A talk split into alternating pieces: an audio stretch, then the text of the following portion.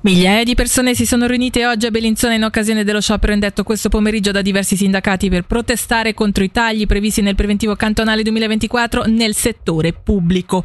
Il corteo ora si sta spostando dalla stazione verso Piazza Governo. Secondo le stime, i manifestanti sono almeno 4.000, tra di loro anche Alissa e Daphne, che sentiamo nel servizio. Sono un'educatrice sociale e lavoro in un centro educativo per minori dai 15 ai 20 anni. Siamo qui per diverse ragioni. Prima di tutto è inaccettabile che in una situazione come quella attuale vengano decisi dei tagli che vanno a toccare strutturalmente il sistema sociale, trasversalmente tutti i settori e che dunque riduceranno comunque le possibilità attuali di presa carico, lo sviluppo di altri servizi di presa carico e che quindi non riconoscono in realtà il lavoro che viene svolto dagli operatori sul campo. Tra l'altro in un momento storico dove comunque si discute settimanalmente di quello che viene definito il disagio giovanile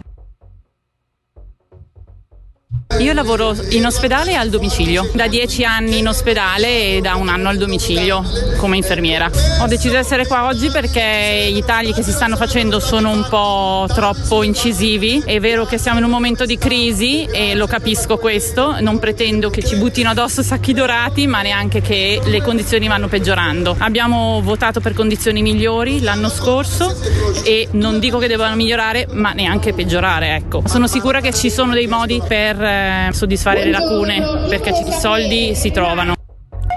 Voltiamo a pagina. Esercizio illecito della prostituzione. Solo uno dei reati emersi da un'operazione di controllo della polizia in un esercizio pusico, eh, pubblico e in alcuni appartamenti attigui in territorio di Bodio. È stata in particolare verificata la posizione di due donne, una cittadina moldava e una cittadina italiana. Entrambe sono state denunciate insieme al gerente del locale dal momento che nello stabile non è autorizzata tale attività.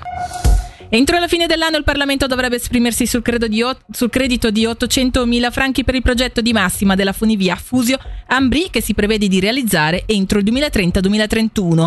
Il collegamento da 33 milioni, che sarà inserito nella rete dei trasporti pubblici, ha raccolto grande consenso fra gli oltre 400 partecipanti mercoledì alla serata informativa organizzata dal Dipartimento del Territorio. Sulle opportunità che la funivia porta con sé sentiamo il presidente dell'Associazione dei Comuni di Valle Maggia, Michele Rotanzi. Senz'altro il progetto dal mio punto di vista è valido, io lo sostengo senza nessuna riserva perché vedo una grandissima opportunità. Bisognerà naturalmente potenziare il trasporto pubblico nella Bizzarra, questo è evidente, fare magari anche qualcosa in più a Fusio per ricevere questi turisti, bisognerà creare tutta una serie di attività collaterali, questo sarà sicuramente un lavoro che bisognerà fare, che potranno fare i privati, che potranno fare anche il comune o anche anche altre associazioni creando sicuramente dei posti di lavoro, questo è indubbio. Eh. Quindi a mio modo di vedere, ma a modo di vedere anche dello studio, le opportunità che può dare questo collegamento sono veramente molto molto grandi.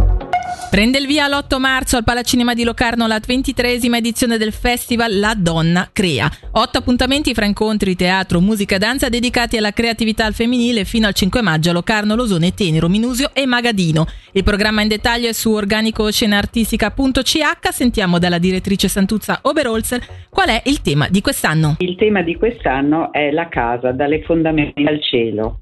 È un tema che tocca simbolicamente, a volte anche scherzosamente, eh, quest'arte al femminile, non solo teatro, la nostra prima casa è anche il corpo, strumento primo del teatro e della danza, per cui a partire dal nostro corpo, poi nostra, alle nostre pareti, poi al nostro villaggio, è il tema trattato da questi otto spettacoli. Hockey, Lambria caccia di un posto nei play-in contro un avversario diretto. Stasera la trasferta alle Vernay potrebbe culminare con l'aggancio del bianco-blu proprio al Ginevra, attualmente con tre punti in più all'ottavo posto quando mancano tre sole partite prima della classifica definitiva.